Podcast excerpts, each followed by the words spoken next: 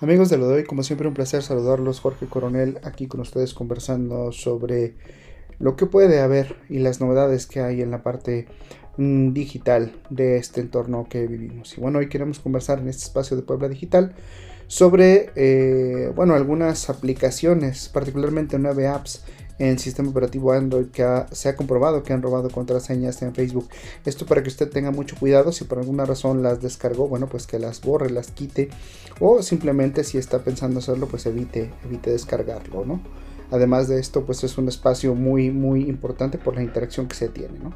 Vamos a empezar entonces. Primero, uh, acorde a la información de la compañía de ciberseguridad Dr. Web, eh, lanzó un comunicado en donde señala que hay aplicaciones maliciosas que esconden archivos maliciosos que funcionan de diferente tipo, que, como son gestores de contraseñas, editores de imágenes o apps de horóscopos.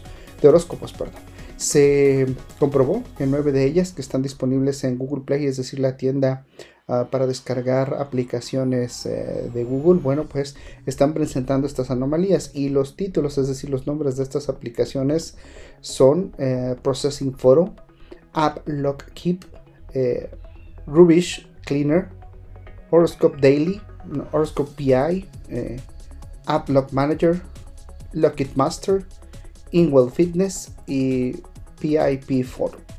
Estas, estas aplicaciones que estamos como que estamos eh, comentando con ustedes, bueno, pues son aplicaciones que a final de cuentas tendrían usos muy sencillos como editar fotografías, ver horóscopo, pero esconden archivos maliciosos.